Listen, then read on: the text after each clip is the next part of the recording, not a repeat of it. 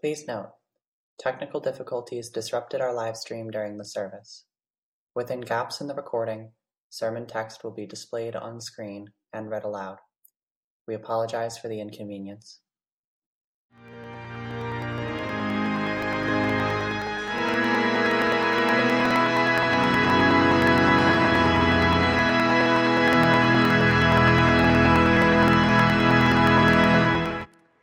Let us pray. Lord Jesus, who knew what it was to be chosen and not chosen, help us to choose in spirit and in truth. Amen. Please be seated. Well, good morning. Welcome to church. What kind of God can I get for you? I mean, there's an endless selection of gods out there. And in today's world, you really can't be too choosy.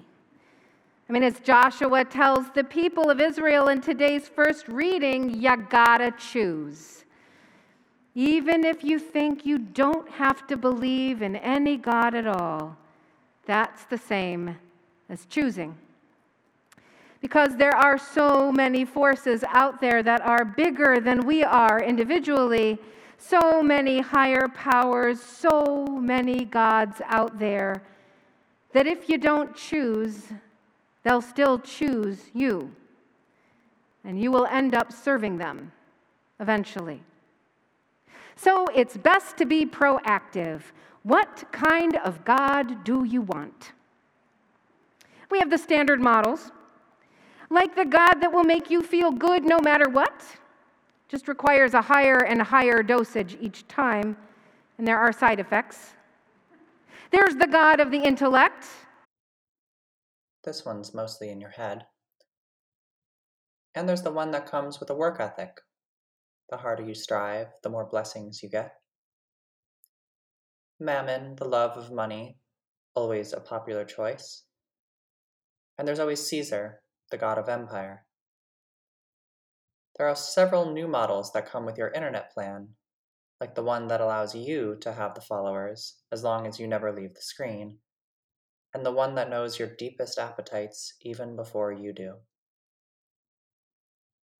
And then there's always the God of Israel, aka the one true God.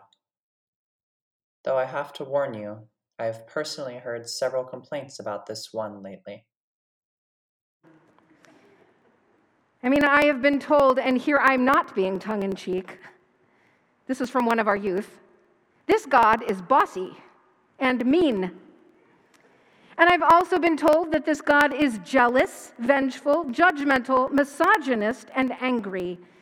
And as a result, is very hard to market to current audiences.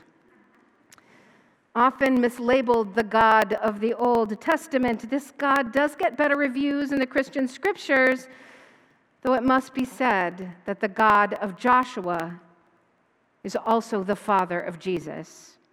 Same, same. So, what will it be? What kind of God do you want to covenant with? Which is to say, what kind of God will you ultimately serve with your life choices and your relationships, with your time and your other investments? Because if you look at those things, you may discover that you've already made your choice. This is the question that Joshua asks of his people so many years after they've reached the promised land, and it's a fair one. Joshua, you may recall, took Moses' place and led Israel out of the wilderness after its long sojourn there. And today's passage comes at the end of the book of Joshua, whose namesake is at this point over a hundred years old.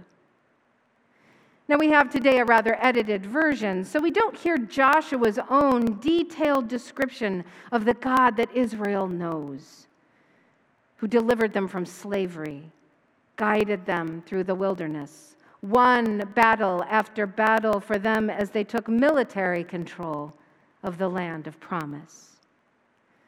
But Israel understands that this is all God's doing on their behalf.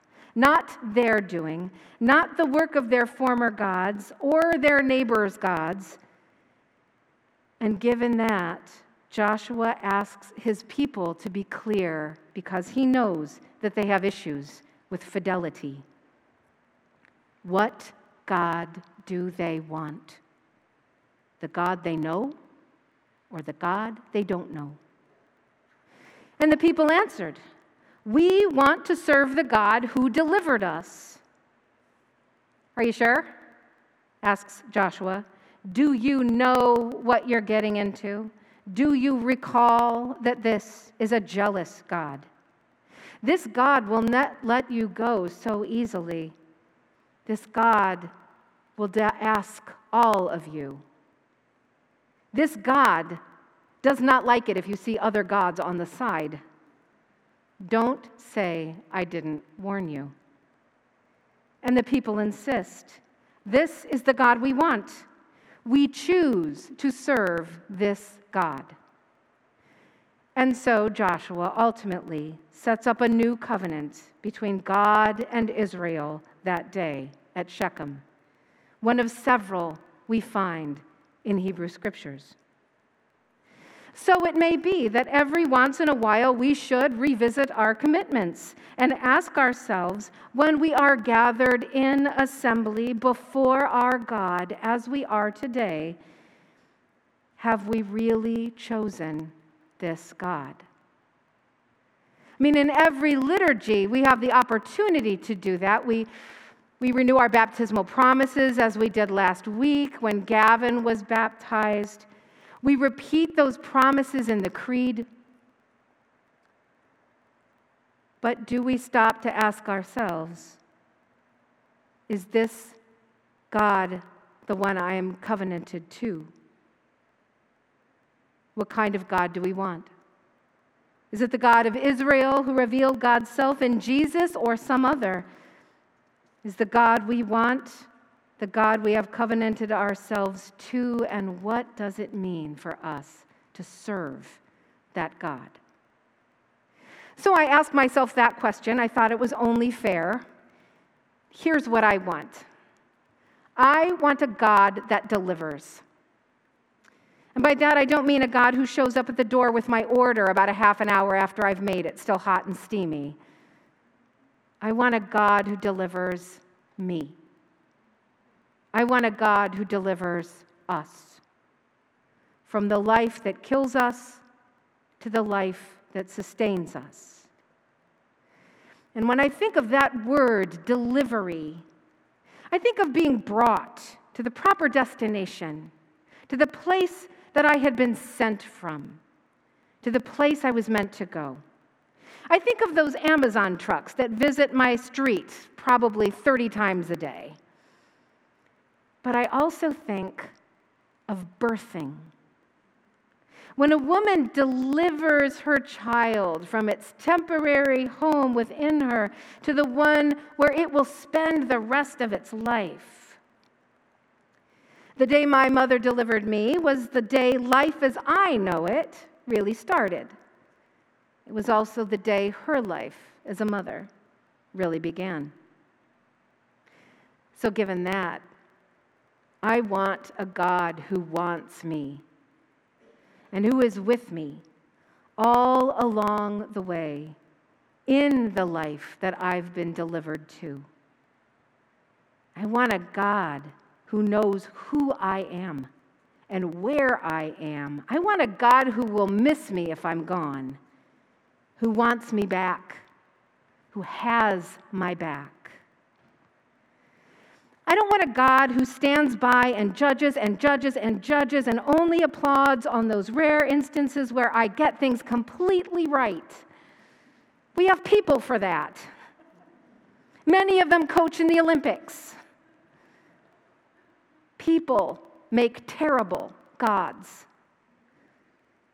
And maybe that's why the human qualities that we often place on God don't seem to fit very well.